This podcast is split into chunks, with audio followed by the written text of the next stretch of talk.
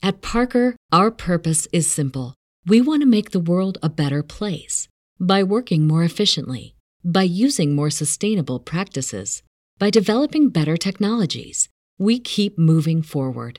With each new idea, innovation, and partnership, we're one step closer to fulfilling our purpose every single day. To find out more, visit parker.com/purpose. Parker, engineering your success. What's the easiest choice you can make? Window instead of middle seat? Picking a vendor who sends a great gift basket? Outsourcing business tasks you hate? What about selling with Shopify? Whether you're selling a little or a lot, Shopify helps you do your thing, however you cha-ching. Shopify is the global commerce platform that helps you sell at every stage of your business. From the launch your online shop stage to the first real life store stage, all the way to the did we just hit a million orders stage. Shopify's there to help you grow. Whether you're selling scented soap or offering outdoor outfits, Shopify helps you sell. Wherever and whatever you're selling, Shopify's got you covered. Sign up for a $1 per month trial period at shopify.com slash try. Go to shopify.com slash try now to grow your business, no matter what stage you're in. Shopify.com slash try.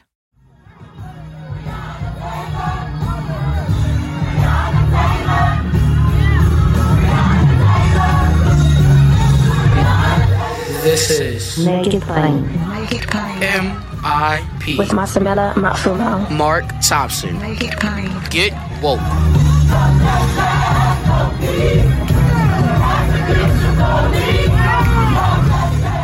Ladies and gentlemen, we're honored to have with us a candidate running for the Pennsylvania State House. We've heard a lot of national politics about the uh, run for senator, people running for senator, but as we've emphasized, these state races are also very important. And I hope we all learn that sooner rather than later, because when it comes to redistricting and preventing gerrymandering, we need people in these state houses. So, one such person is running. We're happy to have her with us. She is running, and if she wins, she will be Pennsylvania's first openly trans state representative, as well as the first Latina state rep in the nation. Deja Alvarez joins us on Make It Plain. Deja, welcome. Thank you. Thank you so much. I'm uh, very honored and humbled to be on your show. Well, I'm I'm honored that you're here. But wait, and I'm, excited. I'm, well, wonderful. But you know, I got to pause for a minute because I was reading that. Is that accurate? There's not a Latina state rep in the country. No, no, no. I'll be the first trans Latina state rep in the country. Oh, trans Latina. Okay, okay. Yeah. So I Okay, will be the trans- first in the Pennsylvania State House. I will be the first Latina woman and the first trans woman. And then nationally, I'll be the first trans Latina. And you, she says she will be. Hear that optimism. That's right. We want to claim this victory. no, really, that's good. Absolutely. Well, first, Mhm. well, let's start then. Uh, How how is your race going? You how many other opponents do you have? So I have three as of right now, and the race is going well. The hardest part about running a race like this is is finances. It's money. Right.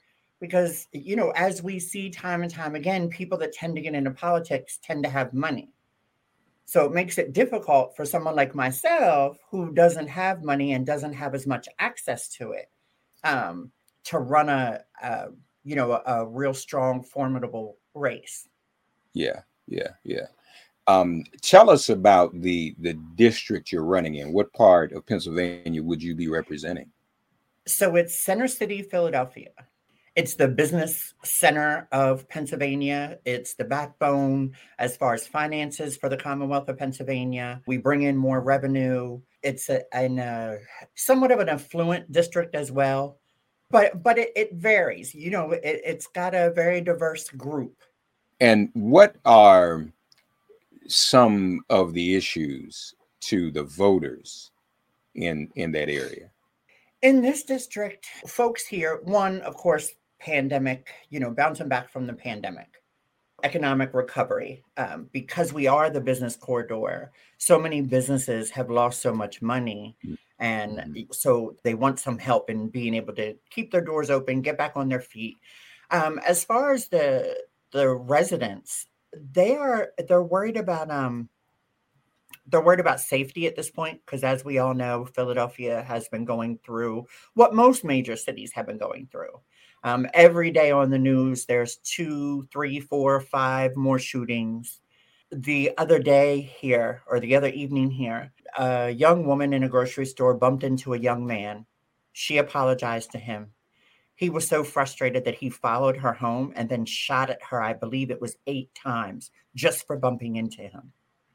Mhm. and so people are are you know they're worried about their personal safety. They're worried about their quality of life um, that people talk about a lot like quality of life issues uh, safety noise levels all of that to be comfortable in your own home for your kids that are going to school Yeah, um, eh, obviously, uh, all of that is is is is very very important. What, tell us about you. What inspired you to run? So, Center City is where I truly learned who I was. It's where I, you know, first learned how to survive on my own. And then I, you know, I went from surviving to thriving. And so, you know, I was somebody that was on the streets in Center City because in Center City, they have what's called the neighborhood, which was supposed to be a safe area for all LGBTQIA folks, but back then it was not safe for trans folks. So that's the area where many of us learned how to survive. We learned how to make money so that we had a place to stay, so that we could eat, so that, you know, we could just literally, it was just survival mode for many years. And then this is also where I kind of had my moment, I guess, of advocacy where it all started from years and years and years of police brutality false arrests, being beat up, being mentally, emotionally, and physically abused constantly, not just by the police, by society as a whole, but with a real focus on the police department. So one night I just had enough, got into it with the police. I sued, won. You know, we came to an agreement for better training, sensitivity training in in this very district in this area. And that's where it kind of started for me because then I started Eh, you know, I, I, found my voice and I was like, wait a minute, hold on. I need to fight for more than just right here in this area. And so my kind of advocacy and activism grew out from there. And then I also realized that while fighting for myself as a marginalized person, that there's all these other marginalized groups that you know, are also trying to fight for, we're all trying to fight for the same thing. We're all still trying to fight for equity and equality and all of these things. And so I just expanded my work out to start representing more communities. You were a victim of police violence. Oh, yes. For years. For years. Well Really? documented po- police violence. Yes. Wow. And and was that because of the area or the community in which you which you lived? Were they also targeting you um, because of your gender identification too? It was based on gender identity. That's what their attacks were. Wasn't based on the area. It was based on gender identity, pure and simple. Mm, mm, mm. Mhm. Um, but but I'm I'm pleased to hear you sued them and you won. yes.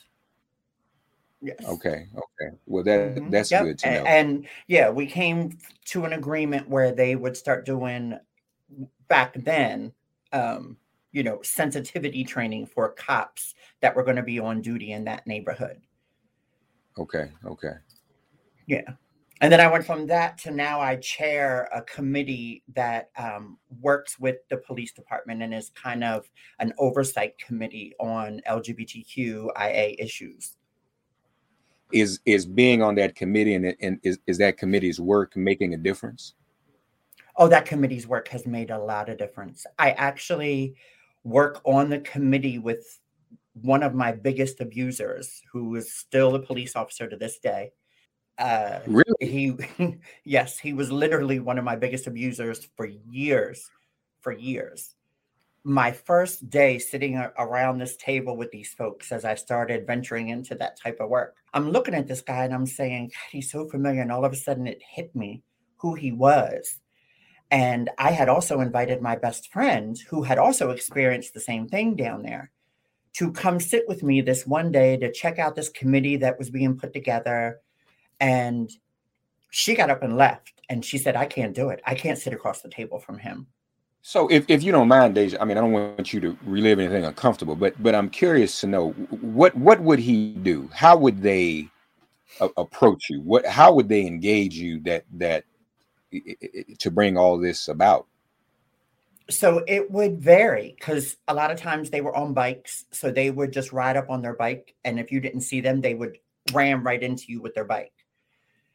Um, they would, you know, call you names all the time. They would call you, you know, misgender you, call you a man, call you, um, I don't know what language we're allowed to use on here, but, um, you know, Use whatever language you- Whatever language you like. Oh, yeah. And, and they would literally just see you walking down the street.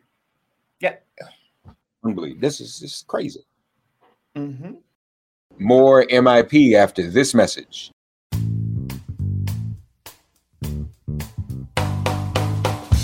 Geico asks, How would you love a chance to save money on your insurance? Of course you would. After all, who wouldn't love a great deal, right? And when it comes to great rates on insurance for all of the things in your life, Geico can help. Like with insurance for your car, truck, motorcycle, boat, and RV. Even help with homeowners, condo, or renters coverage. You could save even more with a special discount when you bundle your coverages. Plus, add the easy to use Geico mobile app, available 24 hour roadside assistance, and more. And choosing to switch to Geico becomes an easy choice. Switch today and see all the ways you could save with great rates and discounts. It's easy. Simply go to geico.com to get a rate quote or contact your local agent and get started seeing how much you could save.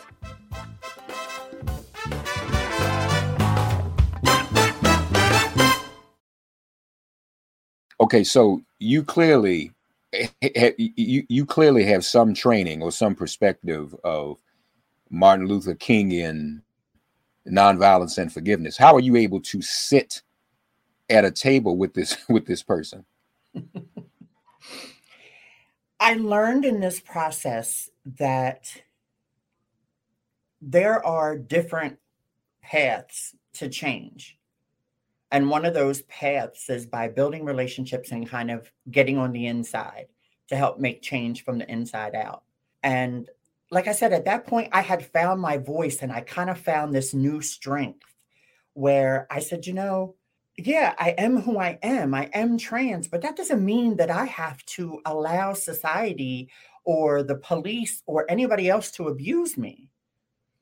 And you know, for me, I just I I found that working with these people, getting to know these people, building a relationship with these people, it was an effective way to help create change. Like we've created a new directive now with the police department like a decade ago that laid out how the eh, all officers have to engage with LGBTQ, particularly trans people, disciplinary actions that would be followed should they misgender someone or, you know, abuse them in some sort of way. We also built a pipeline, so to speak, when there was like a trans murder, if a trans woman was murdered, there was a direct line of communication. I would get a call from, say, the deputy commissioner or lieutenant or somebody, and then we would work on making sure that we identified the person correctly, um, making sure the family got notified, and also making sure that it got investigated properly. Then we had to work with media on making sure that media started identifying us correctly, because for years,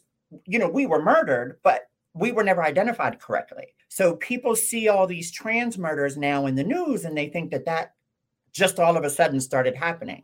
It's happened throughout history. It was just never recorded. It was never reported properly so that it could be recorded. Uh, will you share with us your reaction upon seeing the, the police officer who abused you? What was his reaction when he saw you? there really was no reaction in the beginning. When I did realize it was him, I you know, I have to admit that like my whole body just felt this whatever it was go through me. And all I, you know, I just kept telling myself, okay, stay calm, stay calm, stay calm. We're in the process of putting this thing together to make it work so that we can make change for the community that needs it. And so him and I slowly built up a rapport and then built up a relationship. And now he's somebody that calls when he runs across something, when he's out there patrolling and he's not sure how to handle something. Or during the holidays, he calls me and he's like, Hey, my wife and I, you know, we have all these extra turkeys or we have bags of clothes. You know, where can we go donate them at? When I, I started a food distribution program for undocumented immigrant folks during the pandemic. And so I was feeding up to a thousand families a week through the pandemic. And him and other officers would show up on the day that the big truck delivery was coming with the 10 giant pallets of food and they would help you know unload and load all those boxes. And you know that was over years. That was over you know close to a decade as we progressed to that point but his views changed. He grew right? Like in the 80s and 90s and early 2000s a lot of people had a view of trans people that they may not have today. Yeah. and And he Yeah, go ahead. did he did he ever apologize to you? No, no, we we never went through that process. We Okay, never went through that process. There was a couple times during like meetings and stuff when like the deputy commissioner or commissioner would be there and I would use him and I as, as an example of, you know, the progress that we're making because I would say like listen, he was if not my single biggest abuser, one of them. And now here we are doing all of this incredible work together. And that shows um, the progress and the work that we've been able to do as part of this committee. And I remember one time after it, um, one of the other people approached me and said, Listen, you can't say stuff like that anymore. And I was like, Wait, what? What do you mean I can't say stuff like that anymore? And um, I've grown emotionally and, you know, just matured a lot. So I like to think I have a good amount of emotional intelligence. And so I don't respond to things right away. Sometimes I have to give it some time and take it in. And I waited a little while and I went back to the person and, you know, I was just like, hey, um, you know, for you to ask me not to use that as an example, that is a real example of the work that we do on this committee. And for Yeah. you to ask me as a victim of abuse, not to be able to use it I'm using it in a positive way. I'm not attacking him. I'm not. And then they later came back to me and apologized. They said, Oh, I should have never said that to you. But no, him and I have never had the discussion to actually have an apology, but we have done a lot of work.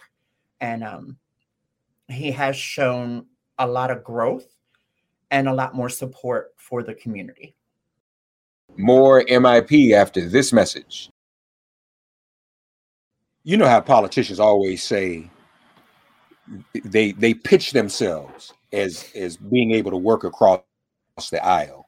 Even Joe Biden says that. You, I want everybody to hear this. Deja not only has worked across the aisle, she transformed her police abuser. Uh, I'm sorry. I mean, this is unsolicited campaign consultant right now. That's a commercial, Deja. No, really, that's a commercial. That is an amazing No, story. Thank you. Thank you. I appreciate that. And You he- know, I think needs to sometimes be- he needs to Go be ahead. on a commercial with you.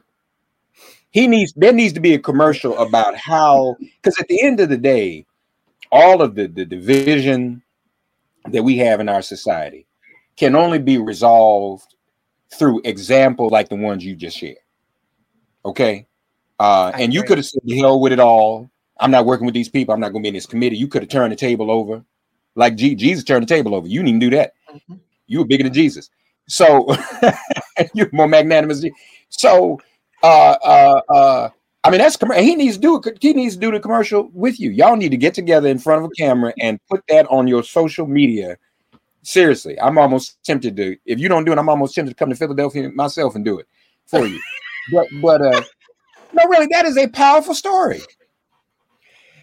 Yeah, uh, I, I, I think just because it's just part of my lived experience, and I talk about things so openly about everything that I've experienced, that I guess I don't see it as you know as as deep as that. And you know when you said earlier oh you know how politicians are always talking about and i always tell people i am not a politician. That is, that is not who i am what i am. I was never born raised bred to be a politician. I didn't live that type of life that a lot of people traditionally think you have to be this you know of a certain background and and all of those things to become a politician. And it was it, it, took me some years of doing a lot of work like this. And for people would say to me like you should go into politics. You should run for office. I'd be like are you kidding me? One i openly talk about my past i talk about how i've had to do survival sex work i talk about how i've battled with drugs i talk about you know everything that I have faced, both as a child, you know, as a survival of sexual abuse and, you know, all of that stuff. And that's not something a politician does. And eventually I just kind of I had this epiphany where I was like, wait, actually, that's why we are where we are today because we have a bunch of people in office that are not honest about who they are, what they're into, what they've been through, and they don't have actual lived experience um, in order to know how to fight for everyone. Like if you've never had to face anything, if you've never had to um, push back against abuse or being oppressed or being marginalized, how in the world are you creating legislation and voting on legislation um, that is representative of of those people? That's that that is a powerful story uh, Deja Alvarez running the 182nd district in in Pennsylvania, folks, for the state house. The first, um, she would be the first trans Latina in the Pennsylvania state house, and the first trans Latina in any state house, um, mm-hmm. for that matter. Um, so, Deja, let's pretend I'm a I'm a voter, just a regular everyday voter in the 182nd district. Make your make your pitch to me. What is it that you say to voters to get them to consider voting for you? I tell folks to look at people's um, work, look at the work that they've done. Everybody can get up and talk about, yes, we need housing for all. Yes, we need to battle hunger. Yes, we need medical care for everyone. But who has actually been on the front line helping to make that happen? Who are the folks that are talking about it, and who are the folks that have not only experienced it, lived through it, came through it, and then actually worked in the field to make those changes, to give people housing, to give people food, to help them get access to quality medical care. You know, not somebody that just talks about it. We have too many people that just talk about things and they don't actually do them. While a lot of people want to see me as a super progressive, as one of those people that is just everybody gets a house, everybody gets, you know, everything. And that's what we should be fighting for. I'm also pragmatic and realistic. And I know what it takes to be able to kind of move the needle forward so that we can get things done. If I walk into Harrisburg yelling and screaming and making a bunch of enemies, I'm never going to be able to do a single thing there. I know that you have to build relationships, nurture relationships, and be able to work with people in order to get things done. And I have the proven track record of doing it. And the, if, if I'm not mistaken, the incumbent um, in the seat of, of, Brian Sims, he's no mm-hmm. longer running, but is it true that he's endorsed you? Oh, yes. Wonderful. That's yes. wonderful. That's wonderful. Yes, he has. Yep. Um, uh, and I'm just reading a, a, on the district. It is a lot of businesses in the district, but there are a lot of LGBTQ businesses in the district, aren't they? Mm-hmm. All yes. of them have signs up in. All of them have your signs up in the window. Not yet. Um, I've had conversations with a lot of them, and so we're we're going to move forward on that. Okay, I hope so. You let me know if you need me to come see him. Absolutely. You should have had your signs up yesterday. I don't understand. Uh, yeah, well, so you know, here's what happens in politics. So there is a gay white man running, um, who worked for the LGBTQ Chamber of Commerce or something. Um, you know, one of those people that just thinks they you. belong in politics. Like it's, right. it's almost like they're right. So a lot of people in the community are going, oh, well, wait, there's two people from the community running. So Right. we have to be careful. And it's like, no, that's crap because we're doing the same thing that everybody else does. That's Just right. because there's multiple Democrats running or multiple Republicans or multiple people of color running doesn't mean that you stay out of the race. Right. It means that you take a look at who's actually been doing the work Mhm. and you vote for the best candidate. Yeah, yeah, And the best candidate isn't necessarily the one that can raise the most money. that's true. That's true. That's the other part that we have to acknowledge. Like everyone always says, "Oh, how much money have you raised?" Well, you know, Because I know that that uh, that that guy, you know, it has raised a good amount of money. I'm like, well, yeah, but that guy also has access to about a million dollar a year salary. I work two and a half jobs while I'm campaigning. Mm. Um, what you all say to him though, that if Joe Manchin can admit out loud that Joe Manchin, if he can say that it's long overdue for a black woman to be on the Supreme Court, then th- those in the community can say it is also long avid overdue for a trans Latina to be in the state house. So Absolutely. that that's what I would say to you if I were them. Like I said, if you if you don't feel comfortable saying, it, just give me some. I'll call them. Give me their phone numbers, and I'll say it to him. Oh, I'd be happy to. no, believe me, I would be more than happy to. I, I don't live there. I don't have nothing to lose. I, I'll light them up. But uh, uh, you are you are amazing. Some of them need a good light up. You need Some light them up. need a good light up. You you are amazing. You said you work in two jobs. Yes.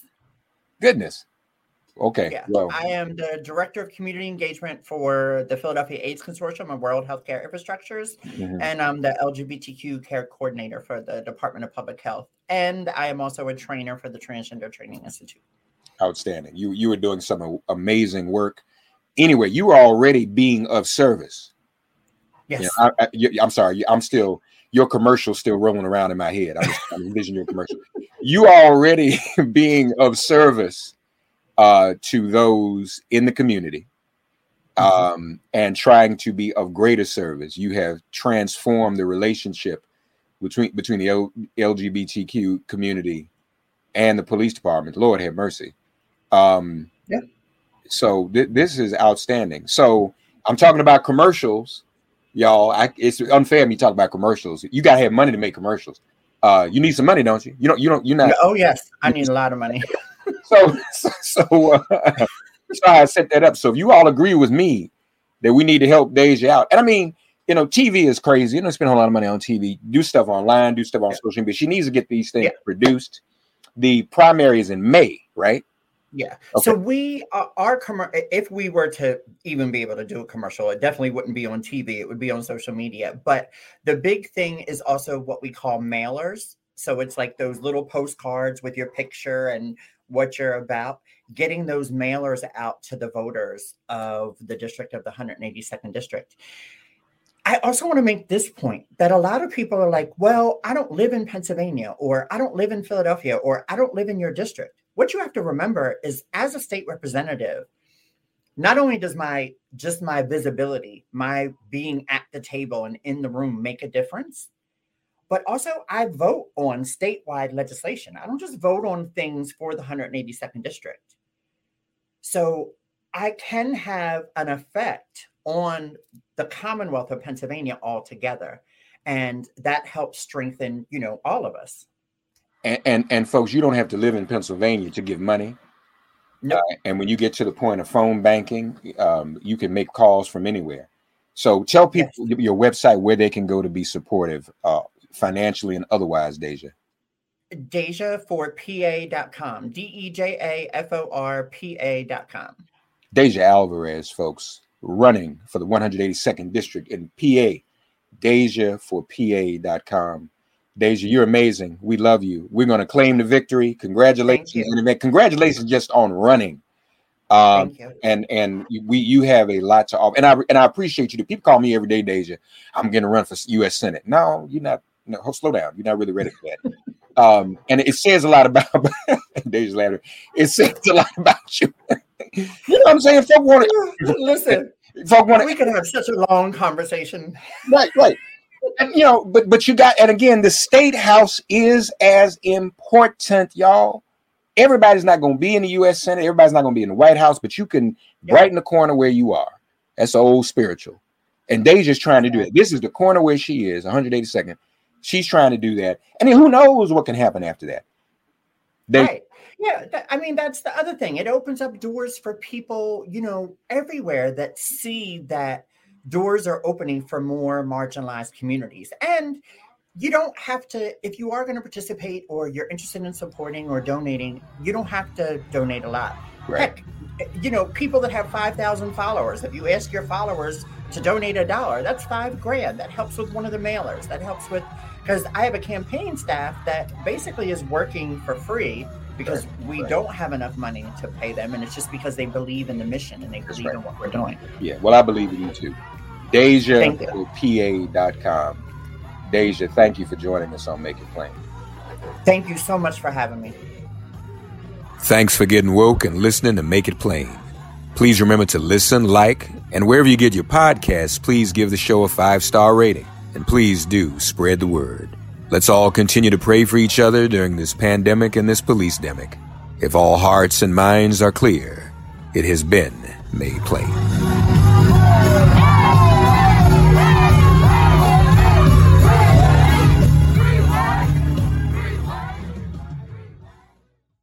At Parker, our purpose is simple.